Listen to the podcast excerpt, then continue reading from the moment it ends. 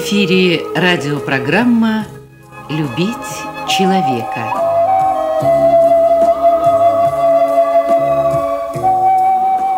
У микрофона автор и ведущий радиопрограммы писатель Константин Антишин.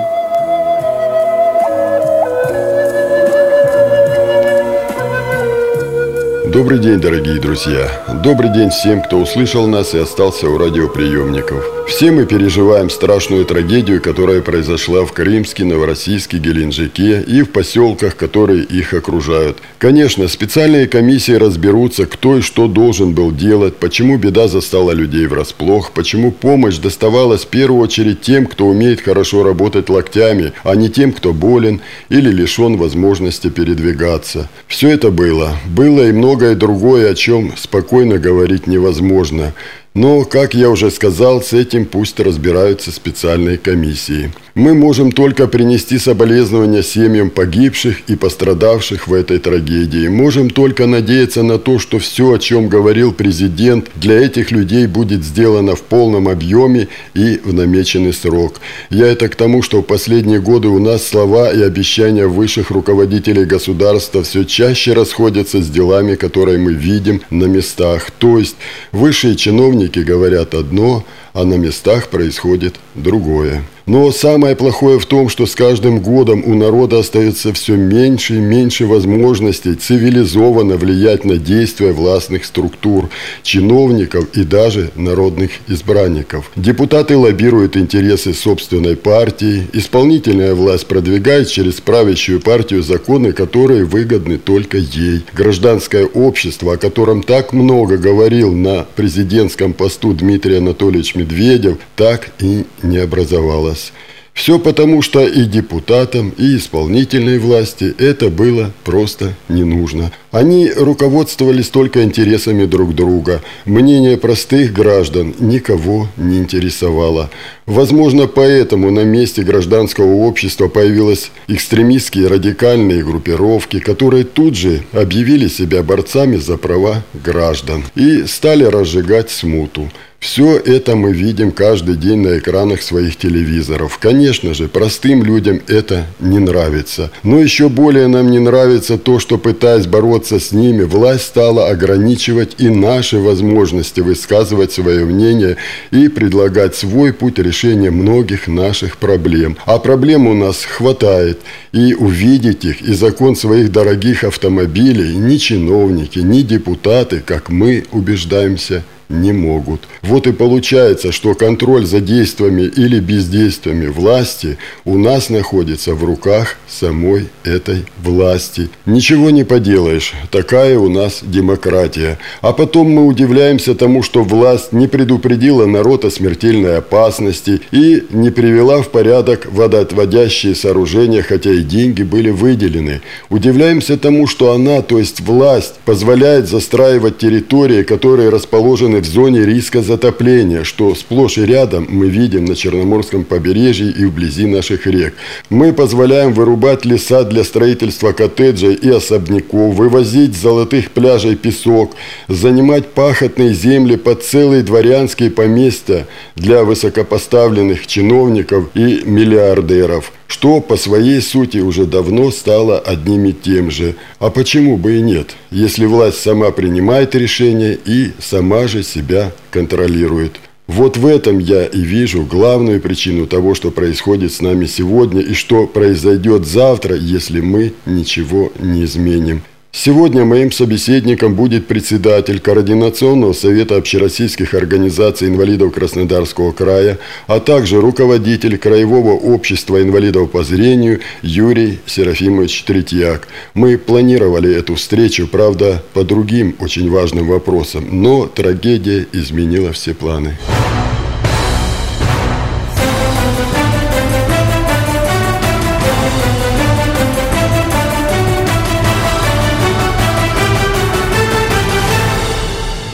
Произошла трагедия, и, конечно же, мы будем э, говорить именно об этом. Вот что вы делали, как это было? Я вернулся в край как раз в субботу, когда случилось это э, горе у людей, и мы сразу стали выяснять, как же пострадали или в какой степени наши члены организации общества слепых э, по ВАИ, по другим общественным нашим организациям. Пришлось туда выезжать на места, э, люди делали подворовый обход. Конечно, катастрофа была ужасная, многих э, людей дома смыло, многих затопило. К счастью, у нас все остались живые, многих родственники вывезли, кто-то находится в госпитале. Но УАИ, вот, к сожалению, пострадало, тонули 23 человека, многие погибли. Наше общество занимается сейчас и сбором помощи. Сегодня какая-то помощь, ну и надо думать о завтрашнем дне. Люди будут начинать свою жизнь, считай, заново, поэтому им нужно будет и помогать тех средств, естественно, которые будут оказаны э, государством. Их не хватит, э, и мы должны еще собрать и, как говорится, оказать первую помощь чем мы сейчас и занимаемся. Мы обратились ко всем своим местным организациям в крае, ко всем нашим людям, чтобы по возможности внести свой вклад для поддержки тех, кто пострадал от этого наводнения в Крымске. Мы обратились ко всему Всероссийскому обществу слепых и уже начали поступать к нам э, средства. То есть первым прислала, допустим, Оренбургская область, перечислила 10 тысяч рублей. Э, перечислили руководители нашего общества, президент, вице-президенты. Наша Краснодарская Э, социально-трудовой комплекс предприятия собрали средства. Таким образом люди откликаются на беду людей и хотят каким-то образом все-таки им помочь. Я думаю, что когда пройдет первая фаза, кажется, разгрести все, как люди начнут что-то или строить, восстанавливать, мы их соберем и от всех наших э, членов общества вручим э, комиссионно Э, те собранные средства, которые, естественно, лишними в такой ситуации никогда не будут. Конечно, я связывался со всеми нашими руководителями, вот, например, с обществом инвалидов ВАИ, тоже порекомендовал им обратиться на сайт Всероссийского общества инвалидов, чтобы вся страна могла понемногу, кажется, оказать помощь, содействие, перечислить средства для пострадавших в нашем э, Крымске и Крымском районе. Значит, с пониманием было воспринято это предложение, и помимо того, что сейчас они собирали средства, и ну, также будет обращение, также поступают и э, инвалиды войны в Афганистане, чернобыльцы и общество глухих. Я надеюсь, что в дальнейшем не только средствами, но и если вдруг какие-то возникнут ситуации у людей там, недопонимание с э, какими-то органами, там, справками и так далее. Мы, естественно, будем вмешиваться, поддерживать. И надеюсь, что люди получат необходимую помощь, и в том числе и с нашей поддержкой.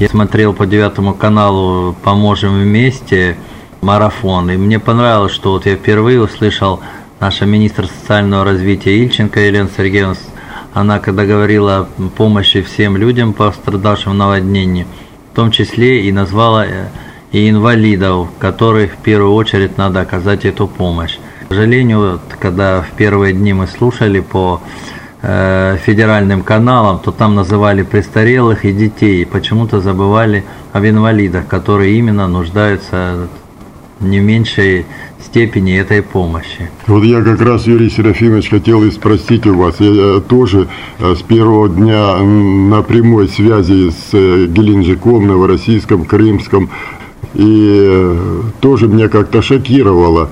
Высшие руководители все время говорят, что в первую очередь нужна помощь детям и пожилым людям. А я сразу думаю, а как же инвалиды? Они некоторые прикованы к постели, к инвалидной коляске и прочее.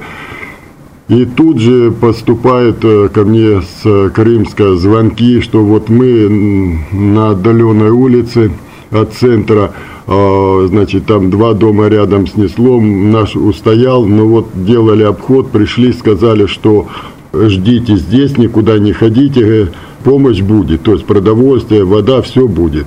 А спустя, значит, там несколько часов, там 4-5 часов, может быть, чуть-чуть больше, приходят совершенно другие люди и приносят эту помощь, но уже за деньги. Кстати, президент об этом вот во второй приезд тоже сказал, что он поручил разобраться.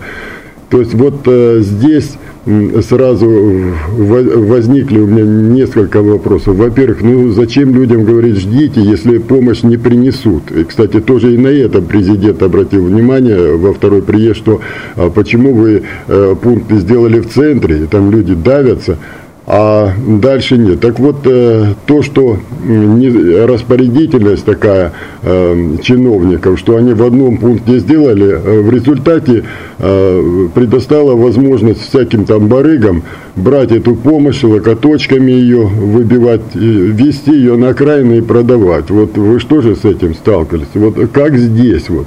Ну, к сожалению, такие случаи всегда бывают. Большинство людей, конечно, готовы оказывать помощь безвозмездно и ну, в необходимых количествах и сами помогают и физически, и, кажется, какими и материально. Но всегда встречаются недобросовестные люди, и поэтому, конечно, тут, тут наша задача, чтобы никто не остался брошенным. И слава богу, что даже президент, вот э, свой приезд второй, он тоже подчеркнул, что не забыть и про инвалидов, и составить списки, если нужно их куда-то там отправить на отдых, э, на лечение и так далее. Я думаю, все равно, в конце концов, это все нормализуется и приведется, и главное, что есть понимание наших краевых властей в этом э, вопросе. Поэтому надеемся, что, ну, если будут какие-то нюансы, естественно, мы будем вмешиваться, будем обращаться Э, к властям, чтобы э, не остались без внимания или чтобы не было каких-то нерешенных вопросов у инвалидов.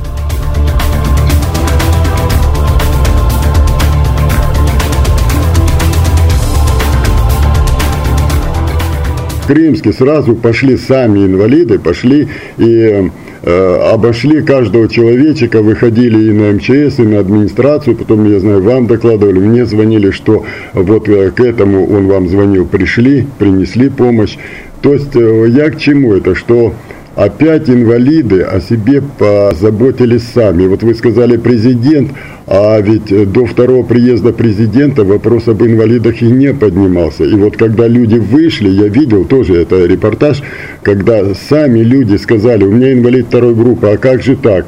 Вот детей вы отправили в санаторий, а как он? Мы постоянно напоминаем власти, что есть инвалиды что они в тяжелом положении, что они вот особенно в такой ситуации. Да, сейчас вот прошло время, дважды уже побывал президент, работает там губернатор постоянно, работают главы всех администраций районов, это тоже очень хорошо. Пусть смотрят, что бывает, когда глава где-то промахивается. Но вот я о чем хотел сказать. Под Казанью теплоход тонет потому что чиновники разрешили плавать теплоходу, который уже давно должен быть списан. Люди гибнут. Саяно-Шушинская ГЭС. Там тоже люди гибнут, потому что деньги украли, ремонт не сделали, турбина лопнула, погибли люди, мы, страна потеряла очень много денег.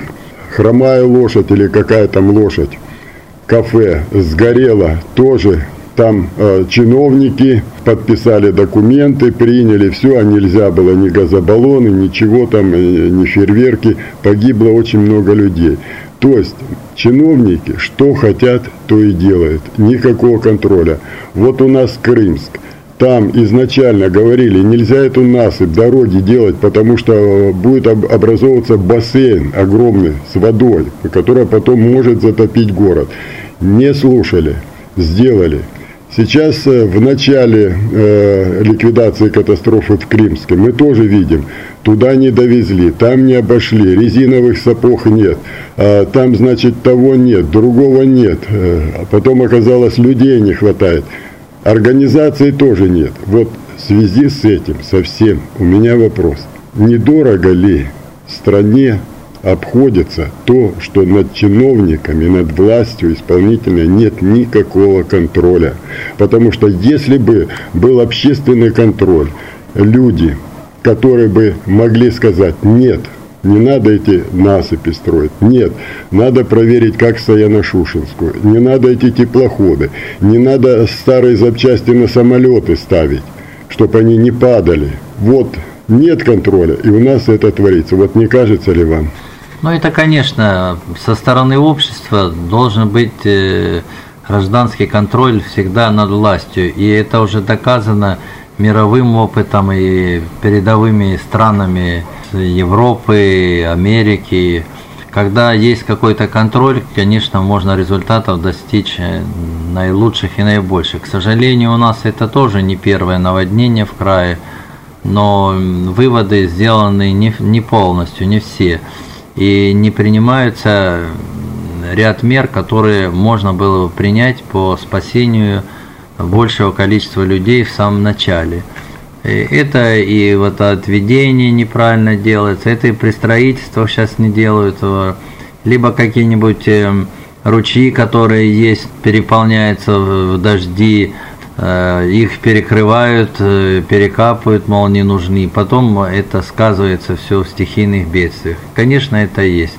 И, естественно, надо, чтобы и гражданское общество активнее работало, и чтобы все категории людей были представлены во власти, в том числе и, конечно, там и в общественных палатах или в законодательном собрании края. К сожалению, вот у нас э, как-то в крае от инвалидов на сегодняшний день никого нет. И проблемы инвалидов обсуждают те, кто знает их э, не из первых, как говорится, уст, а понаслышке, по своим предположениям, что зачастую оказывается Э, мягко говоря, не совсем верным. И если бы принимали там участие представитель инвалидов, представитель общественных организаций инвалидов, конечно, что-то можно было делать э, по-другому и наиболее эффективно.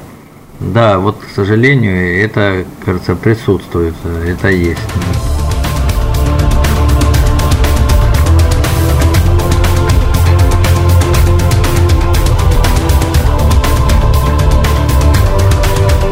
Байкал, хотели проводить прямо по берегу этот нефтепровод, да, и общественность там, и шумели, и это все, но дошло до президента, президент приехал, и вот бросили, я не помню сколько там, 300 километров, а потом еще сказали, что оказывается это и экономичней. И здесь опять Крымск, дважды уже президент вот на момент интервью, он уже дважды был, и у него замечания, и люди к нему идут. Именно поэтому я говорю, что если бы был какой-то гражданский э, контроль, э, общественный контроль за действиями власти, ведь они как, я не хочу сказать, что все они плохие, все там, они казнокрады и прочее. Нет, чиновник решает проблему как? чтобы потратить меньше денег и быстрее ее выполнить, и начальнику доложить. А люди смотрят, а как это на экологию, а в будущем не будет ли катастрофы и прочее. Э, то есть не обязательно профессионалы, просто по-человечески смотрят. Вот у нас застраиваются все ущелья на Черноморском побережье, все эти опасные, где может вода пойти, застроились вот э, частные, ну кто эти земли, чиновники отдали. Так вот я именно к этому что уже дело даже не в том, что народ не слышит, а дело в том, что очень дорого народу обходится. Ну не хватит президента на всех. Ну не хватит. Да, он приехал, да, он очень много сделал. Да, сейчас там все делается. Но ведь могло этого не быть. Вот в связи с этим опять мы, опять, э, как говорится, в те же ворота упираемся. Парламент занимается своими делами, депутаты там абсолютно, кто бизнесом, кто чем, там партия занимается, власть через парламент получает все э, преференции, все полномочия, чтобы к народу и не обращаться, все решать там законами гражданское общество не создали, ни парламент, ни исполнительная власть не пошли навстречу, не создали это гражданское общество, не помогли. В результате что мы получили? Мы получили экстремистские группировки, которые представляют неизвестно кого. Мы видим каждый день на экране, что они вытворяют там в Москве, но они от нашего имени говорят. Так вот, получается, что власти невыгодно не создавать гражданское общество, потому что тогда появляются такие экстремистские группировки разные.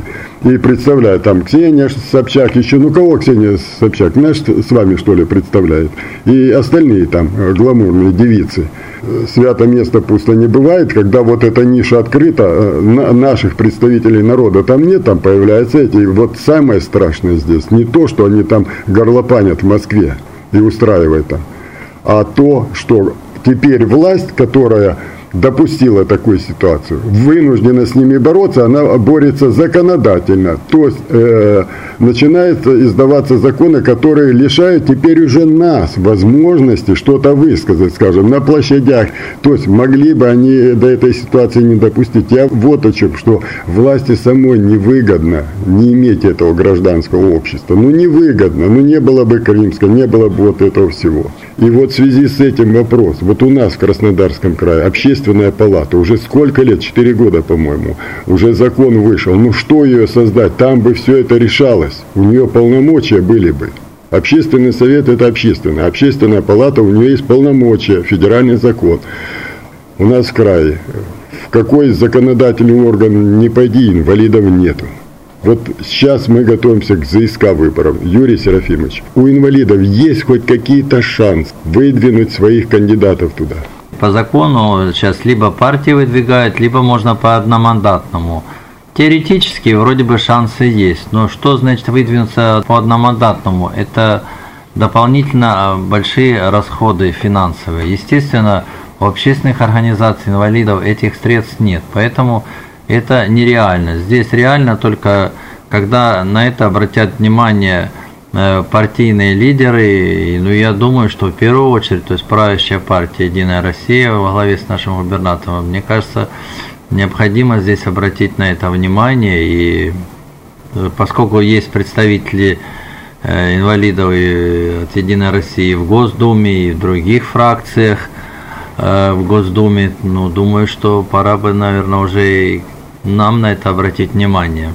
Юрий Серафимович, может быть, а, они так заняты все своими партийными делами, что они даже не знают, что у нас в стране так много инвалидов. Только у нас на Кубани более 450 тысяч, а если взять их семьи, то это сколько же избирателей? Может быть, им как-то надо напомнить, вот есть у вас возможности, напомните, да, э, дорогие наши, есть инвалиды, у них есть проблемы, которых вы не знаете, которые только инвалид может в законодательном собрании поднимать. Ну, я думаю, конечно, они знают, что 10% края составляет инвалидов прекрасно. Только надо обратить на это внимание и привлечь наш опыт, э, работы, наши знания. Конечно, я считаю, что необходимо, уже давно назрела ситуация, обратить внимание. И в связи с тем, что мы же знаем, что сейчас мы ратифицировали конвенцию по правам инвалидов международную, ведь она в основном сейчас и принята из-за того государством, чтобы пользовать ее рычагом для улучшения социальной защиты инвалидов, то есть вносить э, вот в различные законодательные акты федерального уровня и других те необходимые поправки, поправки да. да, которые вот должны соответствовать международному э, уровню. И если бы принимали там участие представитель инвалидов, представитель общественных организаций инвалидов, конечно, что-то можно было делать э, наиболее эффективно. Да, вот, к сожалению, это, кажется, присутствует, это есть. Ну, надеюсь, что значит, на это обратят внимание, и рано или поздно у нас тоже будет, как и в Госдуме, представители общественных организаций инвалидов, или там в других регионах, или в других передовых странах. Конечно же, вся беседа с Юрием Серафимовичем Третьяком в нашу радиопрограмму не уместилась. Но то, что без создания в нашей стране институтов гражданского общества мы ничего не изменим, я надеюсь, что многие поняли. Говорят, что если б знал, где упал, так соломки постелил бы. Но я думаю, что нам не соломку подстилать надо, а надо вовремя приводить в порядок дорогу. Иначе придется застилать соломой всю нашу Россию. Уж больно часто мы стали падать. Радиопрограмму «Любить человека» подготовили и провели для вас звукорежиссер Лев Семенов и автор программы Константин Антишин. До свидания.